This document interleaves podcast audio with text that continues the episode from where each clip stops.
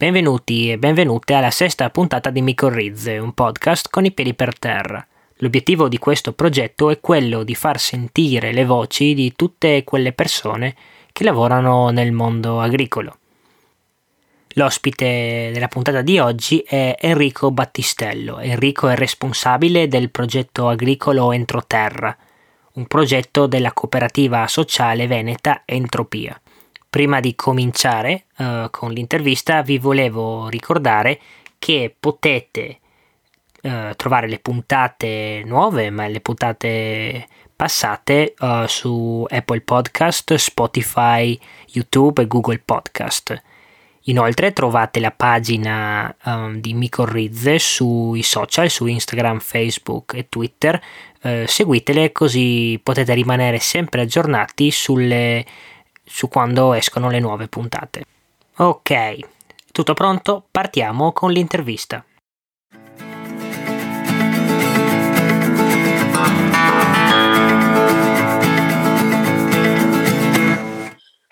Eccoci qua, siamo live con eh, il nuovo ospite del podcast, Enrico Battistello. Ciao Enrico, come stai? Ciao Davide, tutto bene, tutto bene, grazie. Grazie anzi dell'invito. Figurati. Grazie a te per aver dedicato un, un'oretta del tuo tempo in questo periodo molto intenso per raccontare un po' la tua storia. Volevo un po' dedicarti, dedicare questo, questa parte iniziale dell'episodio ehm, a diciamo, darti spazio per farci un po' la panoramica di mh, qual è la tua azienda attuale, eh, dove lavori, il contesto sociale, ambientale in cui si trova e un po' tutto quanto, insomma. Sì. Ottimo. Allora, ehm, beh, io lavoro e faccio parte di Progetto Agricolo Entroterra. È un progetto agricolo che è partito eh, quattro anni fa da una cooperativa sociale, si chiama Entropia.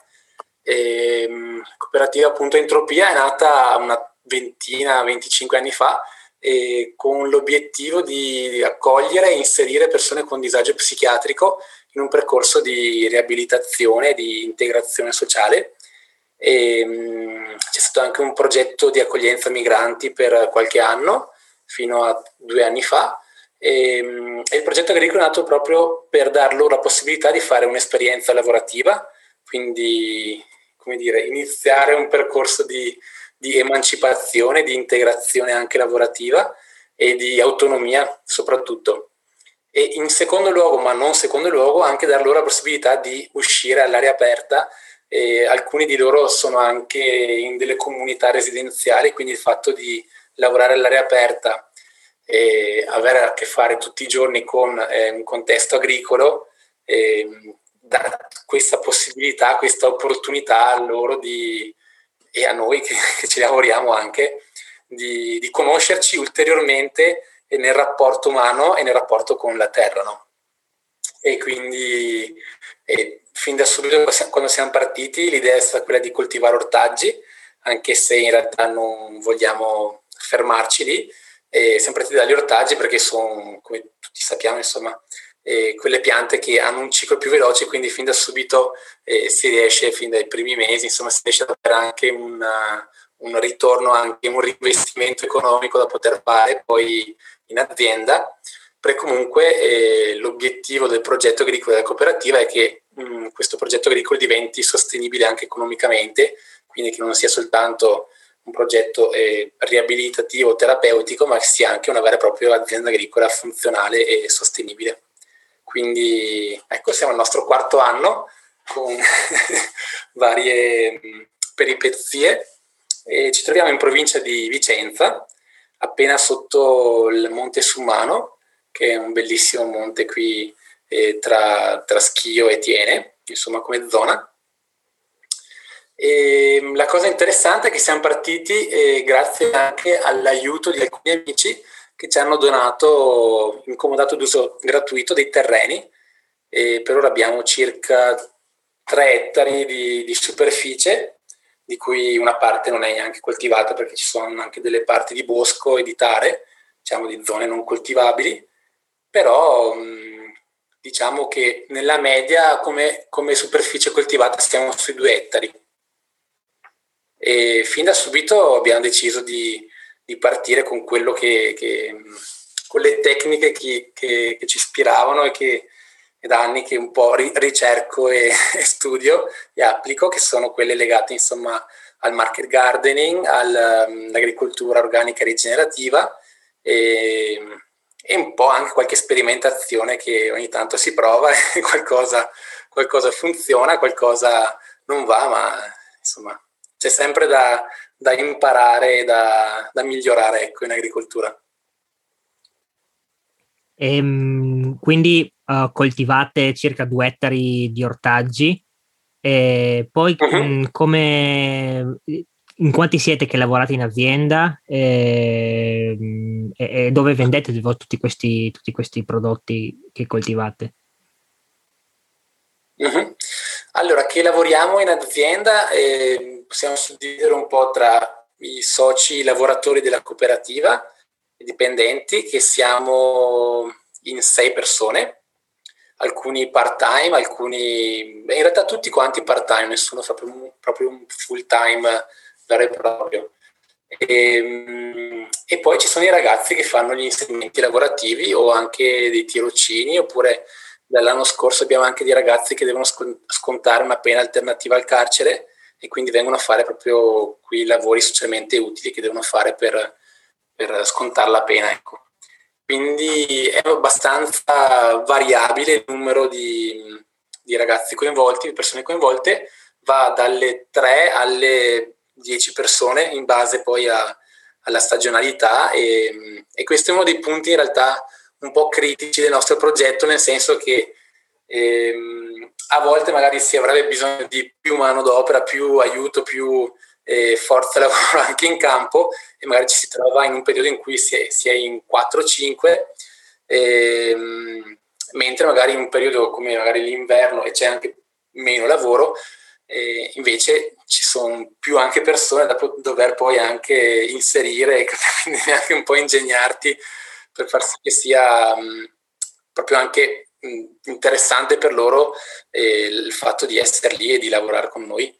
E in più poi ci sono anche i woofer, e da, mh, l'anno scorso abbiamo praticamente sempre avuto woofer, mh, un woofer per, per stagione, diciamo. Poi alcune delle persone che sono inserite e anche soci lavoratori della cooperativa gestiscono quello che sono le vendite, no? Quindi ci dividiamo un po' in due gruppi, chi gestisce la parte agricola e chi poi eh, fa i mercati e vende, perché mh, comunque con tutta questa superficie eh, c'è parecchia produzione da dover anche smerciare e quindi abbiamo trovato per ora due canali prevalentemente, che sono ehm, mercati locali, non un vero e proprio mercato di piazza, ma più che altro davanti al campo nostro c'è un parcheggio e ci mettiamo lì con un furgone e facciamo la vendita diretta dei nostri prodotti eh, due volte a settimana, quindi il martedì pomeriggio e il sabato mattina, mentre il venerdì mattina andiamo in centro a Schio, che mh, abbiamo fatto un accordo con un bar bistrò della zona e ci ha chiesto di metterci lì e quindi vendiamo i nostri prodotti il venerdì. Mentre il giovedì è da un, quasi dall'inizio che abbiamo deciso di proporre anche un, delle cassettine, delle cassettine che decidiamo noi eh, cosa inserire in cassettina in base alla stagionalità, sono solamente cassettine da tre chili o sei chili, e i clienti possono, dec- possono acquistare queste cassettine o singolarmente, quindi una cassettina random, a spot quando vogliono, oppure possono eh, mh, abbonarsi con una tesserina, quindi una sorta di C S A, mh, come una, una carta prepagata, che sono venti cassettine, e, mh, che loro possono prendere quando vogliono, in realtà non, è, non c'è proprio l'obbligatorietà di essere tutte le settimane. E da quest'anno siamo partiti proprio con una C S A invece vera e propria, che da giugno fino a novembre eh, abbiamo una quota e una cassettina a settimana e pagano in anticipo come il cla- le classiche C S A e non possono, ecco, rifiutarsi di prendere la cassettina una settimana, ed è anche un modo che abbiamo cercato di coinvolgere le persone per il periodo estivo, perché uno dei problemi grandi è che E come ben sai, insomma, quando arriva la stagione bella che inizia a avere un sacco di raccolti, la maggior parte dei clienti magari va in ferie, in vacanza, e ci si trova con sovrapproduzione. Quindi cosa fare con questa sovrapproduzione in campo? E quindi anche nell'ottica di ovviare questo problema ci piaceva eh, iniziare con la C S A, anche ovviamente per eh, i rispecchi, cioè, sociali, ambientali e di, di legame stretto tra poi l'azienda agricola e il progetto agricolo in questo caso, e, e anche i clienti, ecco. E com'è stata ricevuta questa iniziativa dai vostri clienti? Allora, diciamo che alcuni l'hanno recepita e l'hanno compresa e si sono abbonati, e sono iscritti alla C S A, altri invece hanno preferito questa quest'altra alternativa, che è la possibilità appunto di prendere la cassettina e ordinarla piuttosto che non ordinarla. Quindi abbiamo avuto quest'anno soltanto quattro dei clienti che già compravano da noi che sono iscritti alla C S A, però insomma è un inizio, no? In realtà non avevamo grandi aspettative di trasferire tutto quanto il, eh, o buona parte, insomma, dei clienti alla C S A, ma è un inizio, no? È un cambio di, di paradigma. Certo, e cominciare a raccontare la storia, raccontare che una, c'è un'alternativa eh sì. possibile. Esatto. Quindi noi avevamo già stabilito, in ogni caso, anche se ci fossero stati, fossero stati pochi iscritti, di iniziare eh, comunque, quindi... Ecco, da un paio di settimane. No, settimana scorsa è stata la prima consegna alla C S A.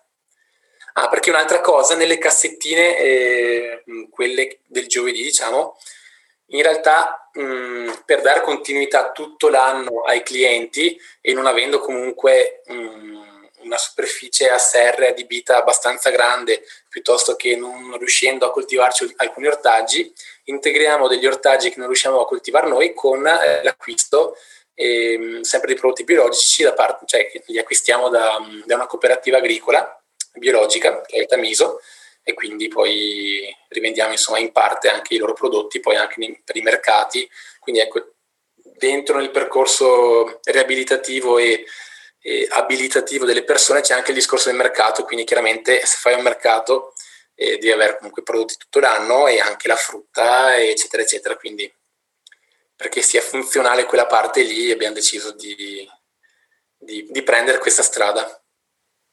E raccontami un po' della, come fate a gestire eh, questa vendita di prodotti che sono un po' vostri, un po' la maggior parte vostri, però anche integrando con quelli, eh, per esempio del Tamiso, come dicevi tu, eh, va a incidere un po' anche co- sulla programmazione culturale, cioè come riuscite un po' a integrare queste cose per avere sempre un paniere completo alla fine?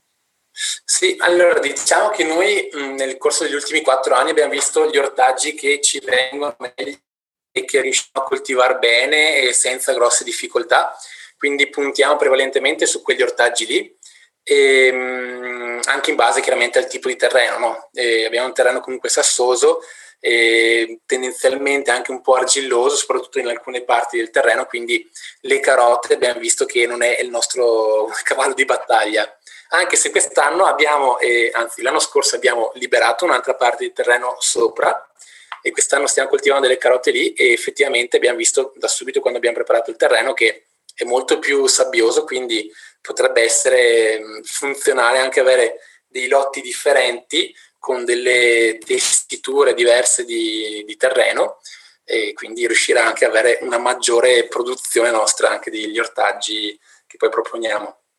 Però diciamo che il fatto di avere la possibilità di acquistare dei prodotti e rivenderli ci dà anche un po' quella garanzia di non avere magari un mercato mezzo vuoto, ecco, quindi nella programmazione teniamo in conto mh, delle annate precedenti, della quantità di ortaggi che abbiamo trapiantato, in base un po' anche alla forza lavoro cerchiamo di, di, di gestire, perché comunque i due ettari li gestiamo prevalentemente a mano, e c'è un nostro amico che viene ogni tanto con un trattorino e ci fa delle lavorazioni minime, però la maggior parte comunque tutti i trapianti sono a mano, non abbiamo eh, trattori lì proprio in, in, in loco, quindi... tante cose vanno fatte proprio manualmente, quindi ecco anche la, la, la forza lavoro va a incidere sulla programmazione della, del piano culturale, eh, però ecco, il fatto di poter comunque acquistare e rivendere dei prodotti ci dà un momento di, di sollievo, di garanzia, nel senso che non, non si va a un mercato, magari che ne so, qua la zona, cioè il, nella zona dove siamo, il periodo di scarica è generalmente marzo-aprile, no?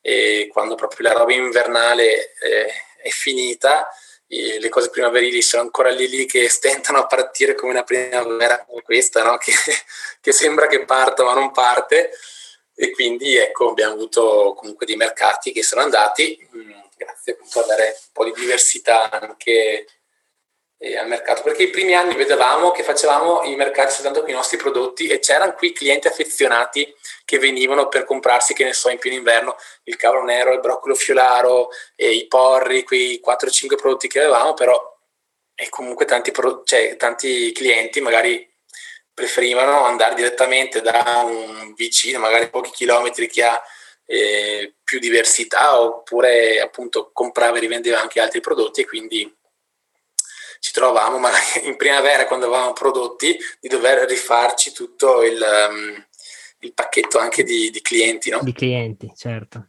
certo. Quindi è stata anche una cosa che abbiamo deciso con un compromesso, chiaramente, perché nell'ottica eh, non è che sia mh, il top, ecco, non è che immagino che tutte le aziende agricole devono farle, però nel nostro caso è anche funzionale per, um, per i ragazzi, ecco, che vengono inseriti. Ho capito. Eh, hai detto che coltivate praticamente tutto quanto a mano.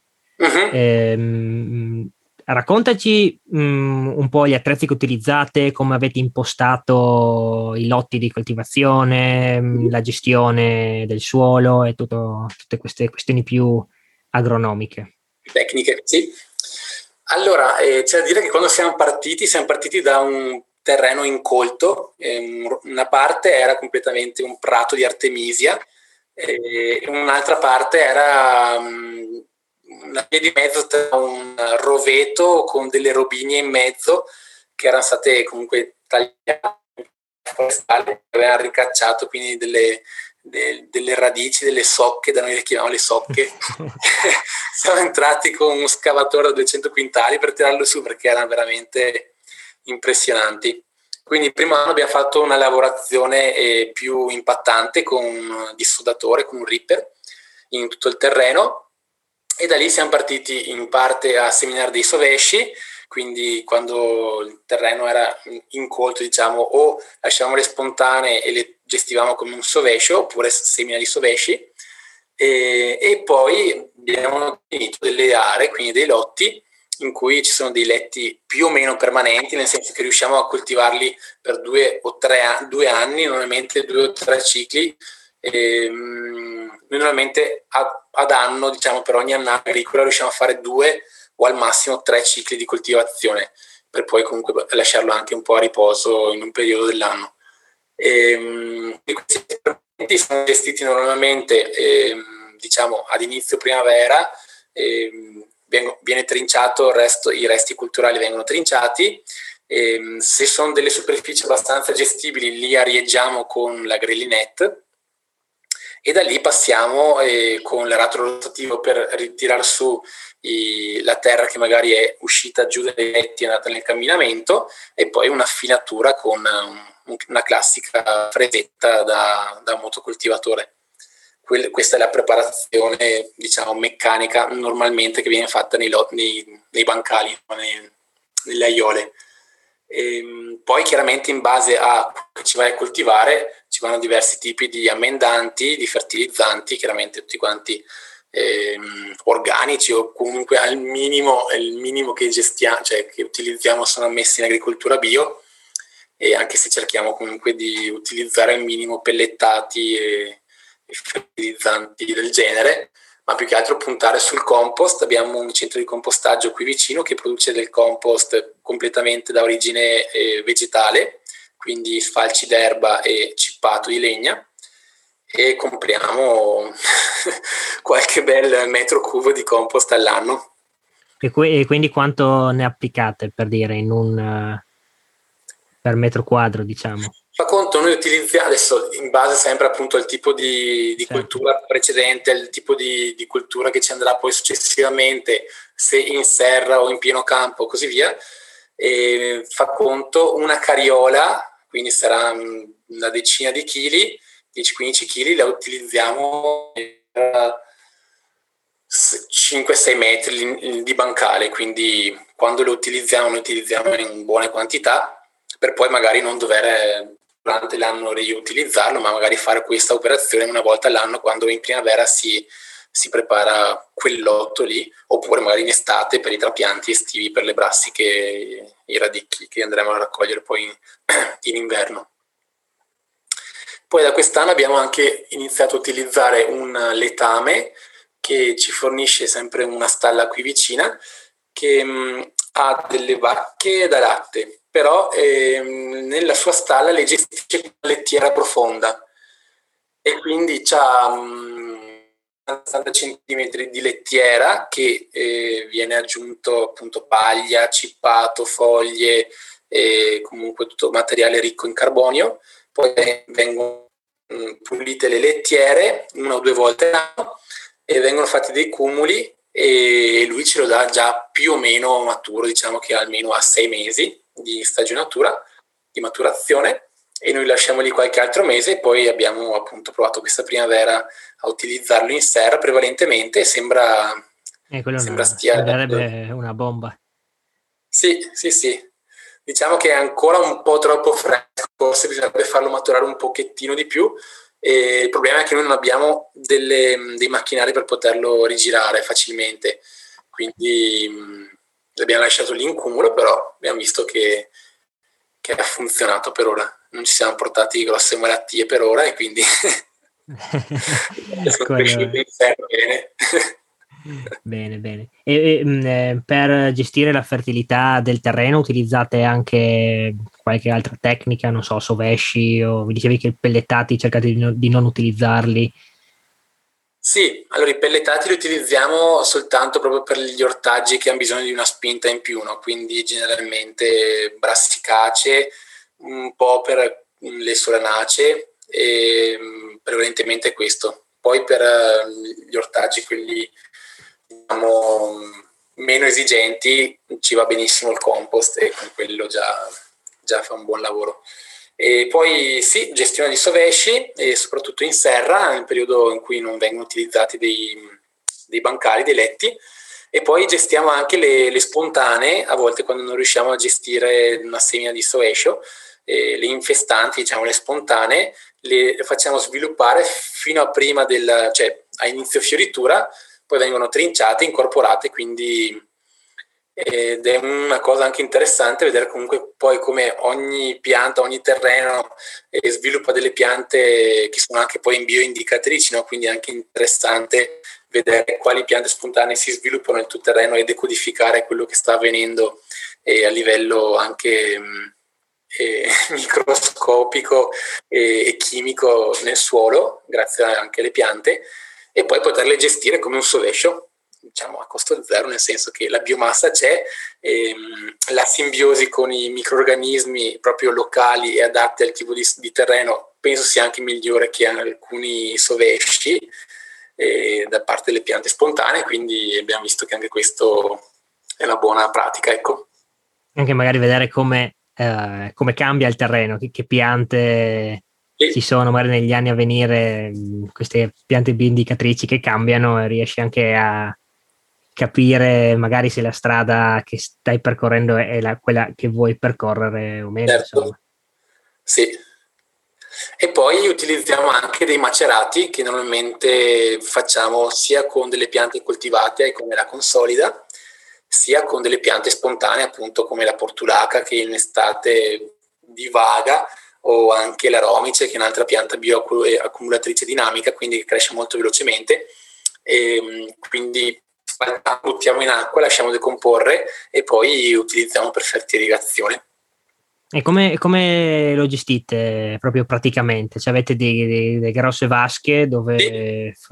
Abbiamo dei contenitori da mille litri e in cui vengono messi, messe le piante a macerare, e poi dal rubinetto viene pomp- cioè buttato direttamente il macerato dentro in una piscina da settemila litri, quindi ogni volta che vogliamo fertirrigare un lotto sappiamo che in settemila litri d'acqua ci mettiamo circa settecento litri di macerato, quindi una diluizione dell'uno a dieci più o meno, e, e poi viene fertirrigato con una pompa dalla piscina nel lotto dove vogliamo fertirrigare.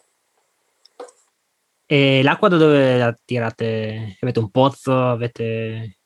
No, eh, fortunatamente proprio adiacente al Carreno c'è un torrente che si chiama il Timonchio e porta acqua tutto l'anno, quindi è un'acqua anche, abbiamo fatto analizzare proprio il primo anno in cui siamo partiti, è un'acqua che dal punto di vista chimico potresti anche berla, nel senso che wow. È buona, siamo, siamo molto fortunati. Da quel punto di vista, perché le sorgenti sono qualche chilometro più in su in montagna ed è proprio acqua fresca, insomma, ecco, l'unico problema è la temperatura che comunque è bella fresca, mm. quindi anche farla decantare nella piscina d'estate aiuta un po' al fatto di, di mitigare la temperatura, però non riusciamo a farlo sempre e per tutta la superficie, ecco, perché comunque... In estate, quando c'hai i trapianti appena fatti, devi irrigare, che ne so, un ettaro di ortaggi. Noi comunque utilizziamo tutta quanta la manichetta, quella goccia a goccia, non la gocciolante. E, però sì, in ogni caso non ce la facciamo a gestirla tutta quanta in questo modo di far alzare un pochettino la temperatura nella piscina, oppure dovremmo avere mo- molte più piscine. E quindi a volte prendiamo l'acqua direttamente da, dal torrente, ecco, con una pompa, pompa a scoppio. Certo. E quindi tutto quanto solo con le manichette? Praticamente sì, sì, sì. Tutto quanto con le manichette. Ok, è una scelta fatta per quale motivo? Ma eh, in realtà mh, siamo partiti così, abbiamo acquistato le manichette e stiamo ancora riutilizzando quelle che abbiamo comprato, poi si forno, quindi puoi anche riutilizzarle. E ci sembrava un modo migliore, ecco, per utilizzare l'acqua. E per um, ridurre l'evapotraspirazione e anche um, sì, considerando che a volte coltiviamo con dei teli di pacciamatura che può essere una pacciamatura eh, organica oppure può essere anche una pacciamatura di teli di Mater B, avere le due canalette sotto mh, diciamo che ti assicura un, una uniforme e adeguata irrigazione per tutto il lotto. Quindi sì, la, la domanda successiva sarebbe stata come, fa, cioè come gestite uh, le, le malerbe, diciamo, le erbe accompagnatrici uh, con le manichette, se avete tutto quanto a manichette, però hai detto che utilizzate tanta pacciamatura, giusto? Allora, utilizziamo, in, cioè, in diversi anni stiamo sperimentando diverse cose. Quest'anno eh, abbiamo ripreso un po' di più l'utilizzo del Mater B, l'anno scorso quasi per niente, eh, ed è in funzione anche appunto al quanta forza lavoro c'è, perché comunque eh, il sarchiare due ettari di terreno è abbastanza impegnativo. Comunque abbiamo delle, delle attrezzature che ci aiutano, quindi abbiamo i willow, eh, i sarchi quelli su ruote, eh, con diversi implementi, attrezzi da attaccarci, quelle fanno sicuramente un buon lavoro. Poi c'è a dire che alcune piante che abbiamo sono ancora rizomatiche oppure hanno delle radici, cioè tipo anche la, l'artemisia appunto che ci accompagna ancora, eh, sì, con una sarchiata dopo una settimana insomma te la ritrovi, non è che la scalzi definitivamente. Quindi ecco, la pacciamatura aiuta nella gestione di alcune piante infestanti. Volevo chiederti, eh, ho visto che avete fatto delle prove eh, su, non mi ricordo se su cipolle o su mm-hmm. aglio, di prove di pacciamature sì. diverse. Sì, sì, sì, le stiamo ancora valutando. Beh, abbiamo utilizzato appunto ehm, un telo di pacciamature in Mater B, eh, un telo di, mh, di quello classico in polipropilene intrecciato, quindi materiale plastico, ehm, del cippato di legna, della paglia e anche abbiamo ehm, provato questo telo di Utah, e un'aiuta intrecciata proprio ad hoc per, per pacciamatura e per ora entrambi stanno dando buon risultato. Forse il cippato di legna abbiamo messo uno strato troppo fino e quindi lì in mezzo sono cresciuti degli infestanti, quindi abbiamo dovuto toglierli a mano in un'aiola eh, però è interessante, interessante anche nell'ottica sperimentare per avere un'alternativa eh, pratica e viabile, poi fattibile al Mater B, che sicuramente non è un punto di arrivo, ecco. Mm, per quanto possa essere comodo da stendere e in qualche modo anche considerato ecocompatibile o biodegradabile e così via, mm, non penso, ecco, che sia un materiale mm, da dover mm, utilizzare per sempre, ecco. Siamo in transizione, ma siamo in transizione anche nel concetto di, di agricoltura e di approccio all'agricoltura, quindi in un periodo di transizione ci sta, però mh, non mi immagino da qua a vent'anni utilizzare ancora i, i teli di Mater B, ma aver trovato un'alternativa magari che mh, oltre a trattenere le erbe, le, sì, a fare effetto di occultamento oppure di non sviluppo delle piante infestanti, va anche a migliorare la fertilità del terreno o le condizioni poi anche di struttura del terreno, no? Quindi abbiamo già visto che ad esempio il cippato o la, mh, anche mh, utilizzare semplicemente un bel strato di compost eh, come pastura può chiaramente migliorare mh, questa, questa fertilità poi del terreno. Mm-hmm. Quindi eh, avete già sperimentato negli anni passati varie, anche varie tecniche di lavorazione delle aiuole, giusto? Mi dicevi del, del compost che avete provato, sono tutte prove che state facendo per riuscire a capire cosa funziona nel vostro contesto, giusto? Certo, e nel nostro anche tipo di suolo e anche nel nostro, diciamo, contesto lavorativo, come ti dicevo prima, in base a, al fatto che ci sia una fluttuazione di, di manodopera, di persone che effettivamente poi sono in campo, e, e non escludiamo magari in futuro anche me- meccanizzarci un pochettino, ecco, avere, che ne so, uno o due attrezzini che ti snelliscono, ti aiutano a quelle lavorazioni più pesanti per poter gestire in modo migliore eh, appunto le sarchiature o piuttosto la gestione della pacciamatura, eh, quindi sì. E di tutte queste cose qua che avete, che state provando, quali sono secondo te le più promettenti per uh, i prossimi anni, ma anche a lungo termine, quelle in cui credi di più?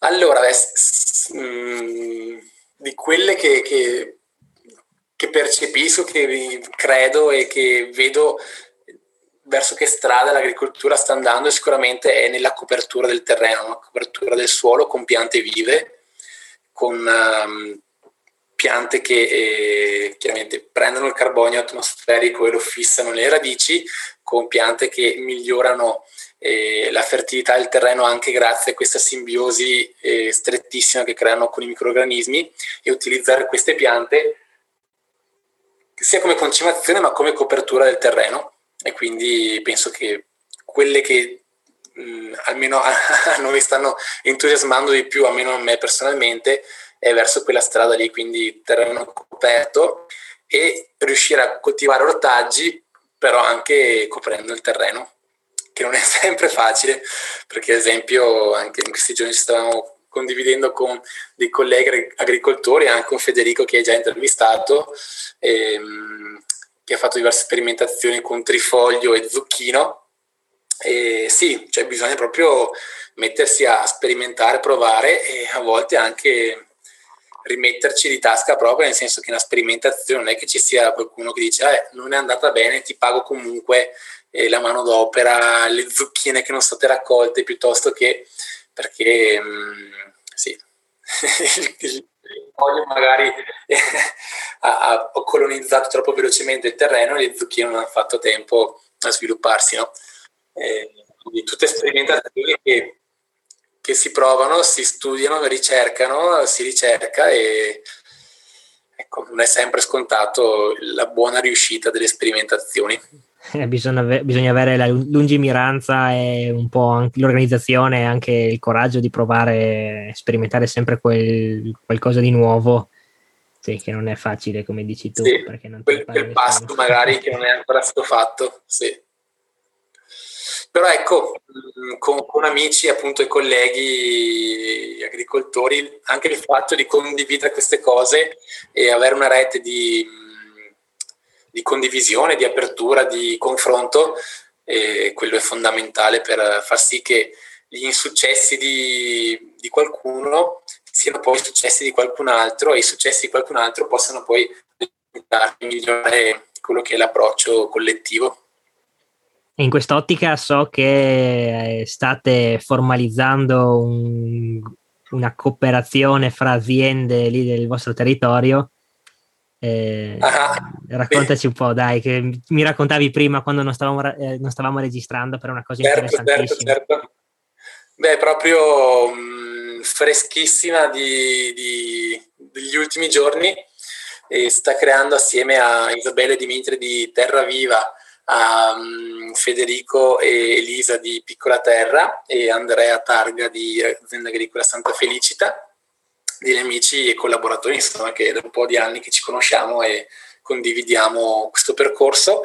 E abbiamo deciso di far nascere, creare e coltivare anche questo progetto che si chiama Collettivo Rizosfera, che è un, appunto, un mettere assieme le forze, le conoscenze e anche le competenze e le ricerche che abbiamo fatto negli ultimi anni per ehm, creare un gruppo che possa offrire diverse cose. Quindi eh, l'offerta prevalentemente sarà eh, a livello formativo, quindi di formazione, e quindi creare dei corsi che possono es- potranno essere tenuti da noi, quindi in diverse aziende agricole, però anche invitare formatori esterni anche in delle mh, tematiche che ci piacerebbe eh, poter portare poi nel nostro territorio, tipo eh, i sistemi agro-silvopastorali, eh, disegno in keyline, adesso in questi giorni stiamo pensando a questi, queste tematiche, piuttosto che eh, coltivazione di funghi, mh, mangerecce commestibili in aziende agricole,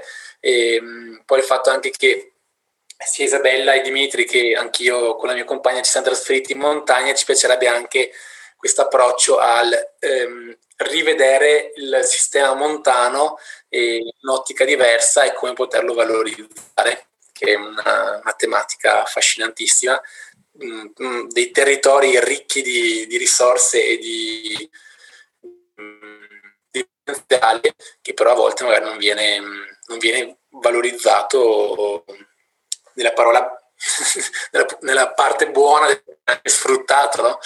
Eh, non sfruttato per sfruttare il territorio, ma per mh, far sì che venga anche mh, vissuto, visto eh. e venga anche vissuto, esatto, e che non ci sia poi l'abbandono della, perché purtroppo sono quelli fenomeni che, che si percepiscono e si vivono in zone montane, appunto.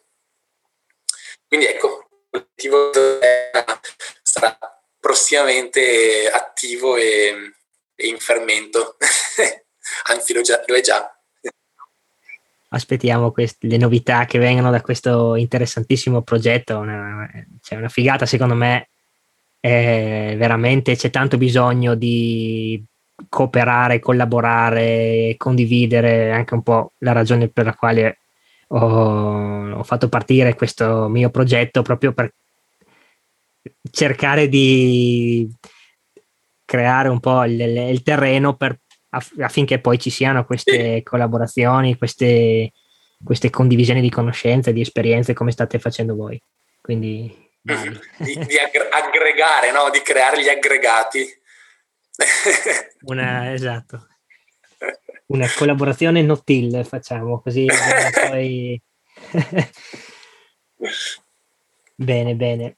Eh, ascolta, eh, volevo un po' ritornare al discorso della la gestione del lavoro, della co- perché mh, siete una cooperativa sociale e non ho mh, ben chiaro qual è il tuo ruolo proprio lavorativo all'interno di, di questa azienda agricola o comunque di questa cooperativa, quindi se vuoi dedicare un, dedicarci un paio di minuti per spiegare eh, appunto il, il tuo ruolo, come gestite un po', come viene gestita tutta questa esperienza della cooperativa sociale. Sì, sì, sì. Allora, beh, io sono diciamo un socio lavoratore della cooperativa. Eh, come dicevo prima, la cooperativa ha una storia ben prima del progetto agricolo, quindi da una ventina d'anni. Il progetto agricolo è l'ultimo progetto attivato dalla cooperativa, quindi il più giovane e il più anche mh, in alcuni aspetti forse eh, sì, mh, o rivoluzionario un po' anche... anche, anche mh, come dire, è un, è un aspetto completamente nuovo per la cooperativa, quindi ci sono state varie, varie ehm, percorsi di crescita poi della cooperativa e delle persone che, che lo integrano, ehm, circa un, fanno parte della cooperativa una ventina di soci, venti venticinque soci, che sono sempre soci lavoratori che lavorano appunto negli altri eh, settori della cooperativa, che sono prevalentemente accoglienza e, e integrazione appunto di persone con disagio psichiatrico. Ehm, diciamo che il, il contesto della cooperativa fa sì che le, le decisioni vengano prese assieme, no? Quindi c'è una condivisione, c'è una eh, trasparenza, c'è una, um, un'aggregazione, no? Come si parlava prima di un'aggregazione delle persone, e, e si, si decide in assemblea, quindi per alzata di mano, per maggioranza, maggiorità, si decide um, alcune tematiche, veramente non tutto di quello che succede poi in cooperativa. Poi lavoriamo per sottogruppi, eh, per equip, mh, vengono chiamate, e la nostra equip appunto è formata da eh, sei persone, e diciamo che abbiamo della, delle autonomie e, mh, delle, delle equip che poi vengono eh, portate in C D A, in consiglio di amministrazione, e poi anche in assemblea quando sono delle decisioni più importanti. E all'interno di questo io ho un ruolo di appunto socio lavoratore e nell'ottica sono il responsabile della produzione agricola, quindi mi occupo proprio della progettazione e gestione della, della parte agricola. Poi all'interno dell'equipe, come dicevo prima, c'è chi si occupa di mercato e c'è anche una figura che è un'operatrice sociosanitaria che gestisce assieme con degli educatori poi della cooperativa anche gli inserimenti lavorativi dei ragazzi. Quindi è un, um, sì, è un po' variegato il, il, il gruppo di lavoro, che è anche il potenziale bello di, di, di lavorare con persone che hanno anche un approccio diverso, un punto di vista diverso, magari meno agricolo, ma più umano, no? Più legato proprio al, al sociale, ed è, è fondamentale questo in un progetto del genere. Ehm... La parte, uh, come posso dire, il, il, vabbè, oltre a queste persone qua che, diciamo, i, i, i soci lavoratori della cooperativa, avete, eh, come ci raccontavi prima, tutti questi ragazzi, inserimenti lavorativi o tirocini che vengono, e, e come uh-huh. vengono uh, gestiti? Cioè hanno dei turni, vengono uno o due giorni alla settimana uh-huh. e... E per cui quindi avete anche tanto ricambio, c'è tante persone che orbitano nella, nella vostra azienda agricola. E come mh, riuscite?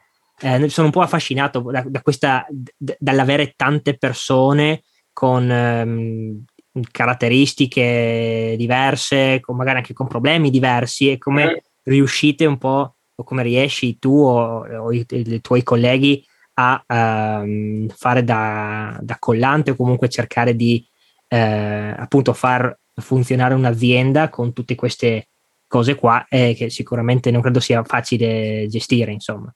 Mm-hmm. Sì, è, è un bel lavoro anche di crescita personale, quello sicuramente, nel senso che alcuni ragazzi hanno, mh, che vengono non hanno nessuna esperienza agricola, quindi bisogna insegnargli da zero anche a riconoscere qual è una pianta spontanea da quale è una pianta coltivata, no? Quindi un esercizio di, di pazienza, di costanza e di un percorso insomma educativo, no? Quindi generalmente quello che succede è proprio praticamente a inizio giornata, quindi normalmente iniziamo verso le otto, otto e mezza di mattina, ci troviamo lì con Anna, che è la mia collega con cui poi lavoriamo quotidianamente in campo. Io e lei eh, ci suddividiamo un po' in due aspetti di quello che è la funzionalità e il funzionamento dell'azienda agricola. Lei più mh, nella parte di raccolta e gestione dei mercati, quindi eh, sa esattamente quali sono gli ortaggi pronti durante quella settimana, quali sono da raccogliere per la castina del giovedì e quali invece sono in cella frigo che stanno lì aspettando per i prossimi mercati. Quindi lei si fa un programma settimanale di come eh, fare le raccolte e le gestisce lei. Io invece faccio tutta la, l'altra parte, che è quella di preparazione terreno, semini, trapianti, gestione infestanti, eh, programmazione poi anche della rotazione, delle successioni dei vari lotti e così via. Quindi ci troviamo a inizio mattinata con i ragazzi che saranno eh, presenti in giornata, normalmente stanno o mezza giornata o la giornata intera, e quindi ok, sappiamo oggi siamo noi, come ci dividiamo in base anche a quelle, sono, quelle che sono le, le priorità, ehm, a volte anche perché in momenti tipo che fa una settimana di brutto tempo e c'hai quattordicimila pori da piantare tipo domani che non si è riuscito a preparare il terreno eh, due settimane fa, e quindi si è riusciti, a, si è riusciti al volo mh, settimana scorsa, però comunque i pori sono lì da piantare, quindi a volte riusciamo anche a essere molto flessibili in base um, appunto a queste urgenze, a queste emergenze, e quindi a canalizzare magari più un flusso di lavoro dove c'è un'urgenza, una priorità, mentre per la raccolta magari può esserci solo una, due, una o due persone, e quindi è molto fluttuante, molto dinamico anche mh, la giornata, piuttosto che magari quando c'è il periodo di raccolta dei piselli, dei fagiolini che richiede parecchio tempo, magari che qualcuno di noi sarebbe stato poi alla gestione delle piante o degli, degli infestanti o delle semine di quella giornata lì, può sì, per andare a aiutare a, alla raccolta dei mercati, quindi ecco, ehm, però è una cosa molto, abbiamo visto, molto facile, ecco, riusciamo a gestirla con un piccolo cerchio a inizio mattinata in cui anche okay, iniziamo la giornata, come stiamo, come state, quindi anche un momento bello di, di condivisione, e poi comunque a pranzo mangiamo sempre assieme tutti quanti lì in campo, e quindi c'è anche quella possibilità di aggregazione, di condivisione, e al di là del lavoro, che è fondamentale per, per tutti quanti, per creare insomma un bel rapporto, oltre che di colleghi, insomma anche di amicizia e di, di conoscenza. Certo, certo, fantastico. E poi d'estate c'è anche il lusso che quando fa caldo c'è il torrente a fianco, quindi a pausa pranzo si va a fare il bagno. Eh, meglio di così. Sì. Aspetta, ma Enrico, tu hai sempre fatto l'orticoltore? Come sei? Raccontaci un po' della, della tua storia. Guarda, in realtà io alla scuola superiore ho fatto la scuola di agraria, e quindi sì, un'ipsia, quindi sarei diplomato come agrotecnico, e all'interno della scuola di agraria che ho fatto, che è a Pove del Grappa, al Parolini, sotto Parolini, ehm, c'erano anche diversi mh, settori, c'era l'agro, an, l'agroambientale, agroindustriale, quindi in terza eh, ho scelto questo approccio più agroindustriale che era molto legato al laboratorio, quindi ho anche avuto la possibilità di... di di far parte insomma di questi laboratori che avevamo a scuola, anche in dei tirocini, degli stage che abbiamo fatto anche in delle cantine, in cui si andava a analizzare poi anche i contenuti di olio, latte, vino e così via, il vino anche degustato chiaramente. E quindi quell'approccio lì mi è molto piaciuto, anche il fatto del, del laboratorio di analisi, e poi in quarta e in quinta ehm, c'erano da fare gli stage estivi e c'era un extra corso regionale ehm, che ho deciso di farlo sull'agriturismo, quindi ehm, in quegli anni lì ho avuto la possibilità di andare a fare appunto gli stage in una piccola aziendina agricola proprio vicino a casa dei miei, una delle prime aziende agricole biologiche eh, partite negli anni ancora settanta, ehm, settanta ottanta qui in provincia di Vicenza. E, e quindi mi sono avvicinato all'agricoltura biologica grazie a questi stage e soprattutto all'agricoltura naturale, e quindi mi ricordo a suo tempo che mi hanno mi avevano prestato il libro di Fukuoka, no? La rivoluzione del filo di paglia, e per me è stato cioè, la svolta leggere quel libro lì a diciassette anni, per quanto mh, comunque i miei interessi a quel, in quel periodo erano diversi, comunque a diciassette anni comunque avevo in mente di andare con gli amici, eravamo appassionati di skateboard, quindi andavamo tutto il giorno in skateboard durante l'estate. Avere quel, mh, quel legame lì con quell'azienda agricola e aver visto una nuova prospettiva che comunque la scuola di agraria in quel periodo non dava, perché si era comunque un approccio agronomico eh, non molto concentrato sul biologico a suo tempo. E ora so che è cambiata la scuola ed ha, insomma, ha avuto delle visioni più aperte, però a quel tempo di biologico se ne parlava gran poco, no?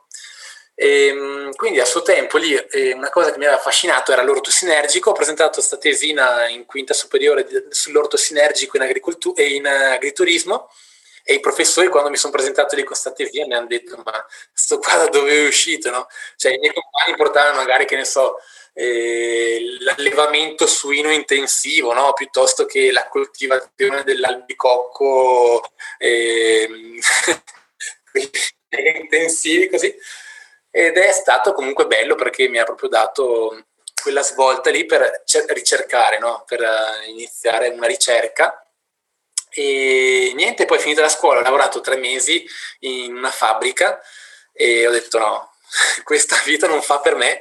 E sono partito, sono partito, sono stato in Spagna e in un progetto di volontariato in cui si occupavano di riforestazione. Poi dove ho conosciuto Matteo Mazzola, quindi ci conosciamo della tenera età di diciannove anni. Io avevo diciannove anni, lui ne aveva un paio d'anni in più, insomma. E da lì è stato proprio, oltre il contesto agricolo, che era un posto surreale perché in mezzo al deserto avevano rigenerato e ricreato un'oasi, e quindi una specie di food forest eh, bellissima. Camminavi lungo la valle e potevi mangiare di quello che, che raccoglievi, no? E anche il fatto di aver conosciuto Matteo e aver poi avuto un, una costante e duratura e continua relazione con lui, anche il proprio scambio di, di opinioni e di idee, e, e chiaramente di amicizia, e, e confrontavamo, e poi via via nel, nei nostri percorsi, nel mio percorso, insomma, eh, sono finito in Messico, e poi anche lui è venuto da quelle parti di là per fare un corso con il collettivo Mas Humus, quindi lui era Eugenio Gras e Nacho Simon, eh, il diplomato di agricoltura organica rigenerativa, ehm, che ho fatto sì una decina d'anni fa, quando era duemila, beh, ero ancora in Messico, quindi sei, sì, quasi una decina d'anni fa, e, e quello è stato, insomma, okay, un punto saldo da dove poi partire a sperimentare, oltre che leggere libri sull'agricoltura biointensiva, eh, John Givons, e, e quindi prendendo un po' di Eh, cercare di, di creare e di mettere assieme quello che più eh, sintonizza, si sintonizza e sintonizzava nelle mie frequenze, e di cercare di fonderli, ecco, in qualche modo. E che consiglio daresti a un, a un giovane, o a una giovane, anche un, qualcuno meno giovane, che vuole lanciarsi a fare l'agricoltore, o fa, partire con una propria attività agricola, visto, diciamo, la tua, il tuo percorso di formazione, il tuo lavoro attuale? Dalla tua esperienza, che consiglio ti sentiresti di dare, insomma?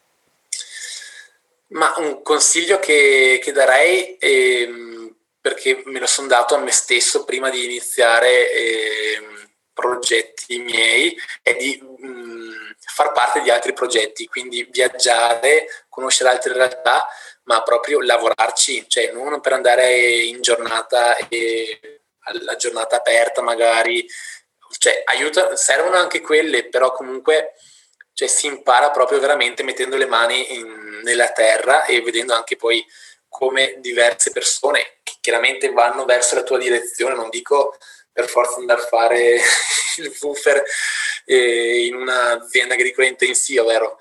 Però ehm, verso l'approccio che si stai cercando, che ne so, orticoltura di un certo tipo, allevamento di un altro, piuttosto che sistemi misti e così via, cercare quelle realtà che lo fanno bene, che lo fanno al meglio, e cercare in qualche modo di farci parte, di aiutare, anche chiaramente volontariamente, nel senso in modo non retribuito, ma quello che ti verrà retribuito è la... l'esperienza che le persone che ti stanno accogliendo ti stanno dando, no? Ti stanno dando un libro aperto di quello che hanno fatto, come lo, lo hanno fatto, come lo stanno facendo, con i loro sbagli magari anche, quindi imparare dagli sbagli altrui per poi parli anche della tua azienda, ma magari con una consapevolezza diversa un giorno. Quindi ecco, il mio consiglio è quello di viaggiare. E adesso diciamo che non siamo nei, nel fior fior degli anni per viaggiare eh, oltre l'oceano magari, ma comunque mh, sì. Beh, ci sono tante, tante realtà, esperienze. Sì, qua in Italia. Italia. Dove... di ascoltare Micorrize, così, eh, così si troveranno queste varie realtà che, che stanno facendo cose belle e buone in Italia.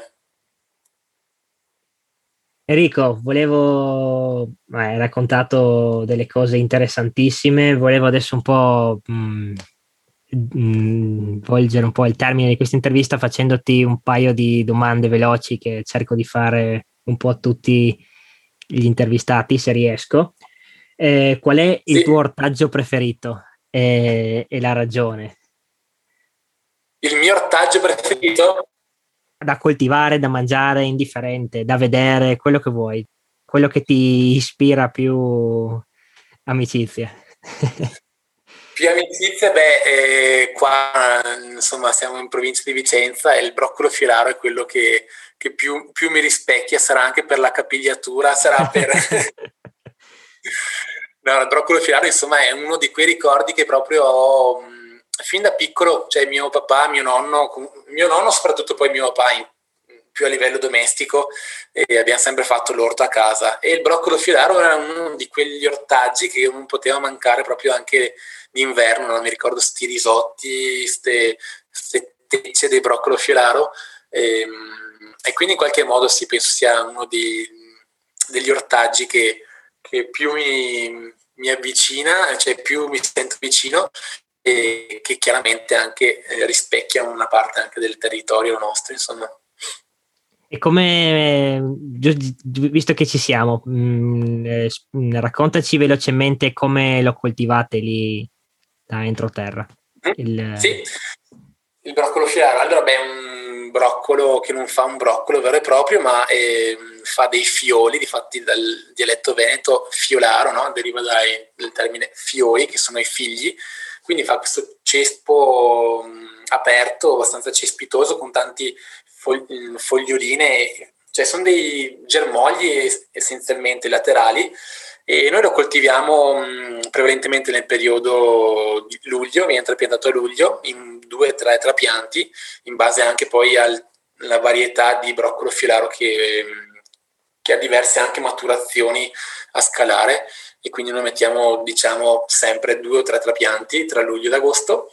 È un ortaggio resistentissimo, non soffre le gelate, anzi più gelate prende più viene buono, è molto resistente anche, abbiamo visto, all'attacco di alcuni mh, insetti che eh, vanno ad attaccare le brassiche. Comunque il broccolo filaro è una brassica, quindi abbiamo visto tipo l'altica, la cimice del cavolo, eh, il filaro viene meno, e abbiamo visto anche in dei terreni magari non così fertili o meno, con una concimazione diciamo in meno, una concimazione limitata, comunque dà una buona produzione ed è un, un prodotto ecco di nicchia, no? Di, quindi sì, c'è quel valore aggiunto del territorio.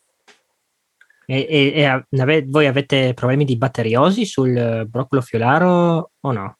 Sul fiolaro no, devo dire, eh, ce l'abbiamo in altre brassicacee, nei broccoli, nei cavolfiori, lì ce l'abbiamo, ehm, però sul fiolaro non ho visto grandi problemi negli ultimi anni, no. Bene, bene. E invece il tuo attrezzo preferito? Il mio attrezzo preferito? Eh, ma mh, penso che... Allora, beh, la grillinette che, che abbiamo, che ha fatto Matteo Mazzola, è un attrezzo che ormai mi accompagna da, da un bel po' di anni. E ti ha fatto anche il cambio, il cambio gomme della grillinette, vero? Cambio gomme, quest'anno abbiamo, abbiamo preso quella più larga e con i denti più, più lunghi per iniziare anche a approfondire questa lavorazione, ma è un attrezzo che secondo me... È, cioè rivoluzionario, ecco, proprio cambia i concetti del, dell'aratura, della, della lavorazione del terreno, del poterlo fare a mano, no? Di non dover aver bisogno di grandi trattori, macchinari per arieggiare comunque il terreno in profondità e portare anche rigenerazione nei strati più profondi del terreno. E, e quindi ecco, oltre che comunque conoscere Matteo, eh, averla anche vista, eh, ho visto i primi, dei primi prototipi che aveva fatto, anche alcuni regolabili, quindi ecco anche questa, questo legame emotivo e sentimentale anche con l'attrezzo. Bello, bello. E, e per concludere invece volevo chiederti qual è la cosa più bella che ti è successa nella tua carriera di agricoltore, di orticoltore? La cosa più bella? Ma penso che stata una volta una nostra cliente che, che è venuta a prendere delle verzere in inverno, questo è il primo o secondo anno che, che avevamo l'orto lì a Sant'Orso, quel progetto agricolo. È venuta una cliente, e, ha comprato delle verze e, e la settimana dopo, no, un po' perplessa così, però con un sorriso, no, c'è questo sorriso, e ci fa, ma l'altro giorno, te lo dico in dialetto veneto, poi te la dico, te la dico in italiano. L'altro giorno ho cucinato verze, me Mario mi ha detto su perché spussava tutta a casa. Praticamente in italiano eh, vuol dire che ho, ho preso le vostre verze, le ho cucinate e mio marito mi ha sgridato perché eh, puzzava tutta la casa, no? E io non sapevo come fare, non capivo se era una cosa buona o non era una cosa buona. E lei poi mi fa, le era come le verze di Stiani. Quindi erano come le verze di una volta, no? Che, cioè, che san gusto, che san profumo, che quando le cucini è ovvio che, cioè, sprigionano odori e arome dappertutto, perché, cioè, sono raccolte in giornata, fresche, e comunque cerchiamo anche di fare un lavoro mh, di, di migliorare il terreno, perché le piante poi coltivate avranno anche più, pro, più proprietà nutrizionali, saranno più, eh, più ricche, e soprattutto sarà la medicina che abbiamo bisogno, no? Quindi mangiare la verza d'inverno che aspussa, che è coltivata in un certo modo, sicuramente aiuterà anche il sistema immunitario e, e ci nutre in tutti gli effetti. Quindi questo è uno di quei momenti che dico, ok, ma per questo sto facendo questo lavoro, no? Non è che ho in mente salvare il mondo, già se eh, riporto una signora anziana eh, in cui si ricorda quell'odore della verza che cucinava sua nonna, già insomma già posso ritenermi felice e soddisfatto del lavoro anche duro e, e, e crudo che c'è poi in campagna tutti i giorni. Quindi questo... Enrico, direi che possiamo concludere qui eh, con questa bellissima riflessione. Eh, ti ringrazio per eh, avermi averci dedicato questo tuo tempo, averci raccontato la tua storia. Eh, niente, se vuoi grazie dirci a te, due parole su come um, gli ascoltatori possono seguire il tuo lavoro, su, come possono magari anche conoscere qualcosa in più rispetto al, al nuovo progetto che state lanciando. Sì, eh, beh, mh, abbiamo diversi canali social, quindi Facebook, eh, guardate, mh, potete trovarci su Progetto Agricolo Entroterra o Agricola Entroterra, adesso non mi ricordo, comunque Agricola Entroterra dovrebbe essere, e, mh, piuttosto che anche su Instagram, e con il nuovo progetto Rizosfera e Collettivo Rizosfera, e, mh, ci vedrete insomma anche lì nei social a brevissimo. E da, mh, da un po' di tempo facciamo anche dei video su YouTube, quindi mh, troverete tutto quanto sempre su Collettivo Rizosfera. E fantastico, metterò poi tutti i link sul metterò i link di tutti questi, questi canali sulle note dell'episodio. Scusami, cosa stavi dicendo che ti ho, ti ho interrotto? No, no, che ci possiamo insomma tenere aggiornati su quei social, su quei social, anche se insomma se è più bello trovarsi di persona, però dai, siamo anche dei contadini cibernetici, quindi ci sta questa parte di di, di come dire, continuare la relazione anche di questo, da questo punto di vista, anche se chiaramente se siete nei paraggi di Sant'Orso o qua in, verso Vicenza, passate a trovarci che una chiacchierata la si può fare volentieri, anzi. Bene, grazie, grazie a te Davide invece dell'invito e auguri per eh, Micorrize e il podcast, e mi auguro che faccia il giro del mondo. Grazie mille, grazie. A presto, ci sentiamo. A prestissimo Davide, un abbraccione. Ciao. Eccoci qua, siamo giunti al termine anche della sesta puntata di Micorrize. Spero che questa chiacchierata che ho avuto con Enrico sia stata utile ed interessante anche, anche per voi come lo è stata per me. Se vi è piaciuto questo episodio e avete piacere di supportare il, il mio lavoro, supportare questo progetto, potete farlo in varie maniere. Potete sicuramente parlarne con amici, colleghi, e comunque per persone che sapete poter essere interessate a questo tipo di argomenti. Potete anche condividere le pagine del podcast, le pagine social del podcast su, su Facebook o Instagram.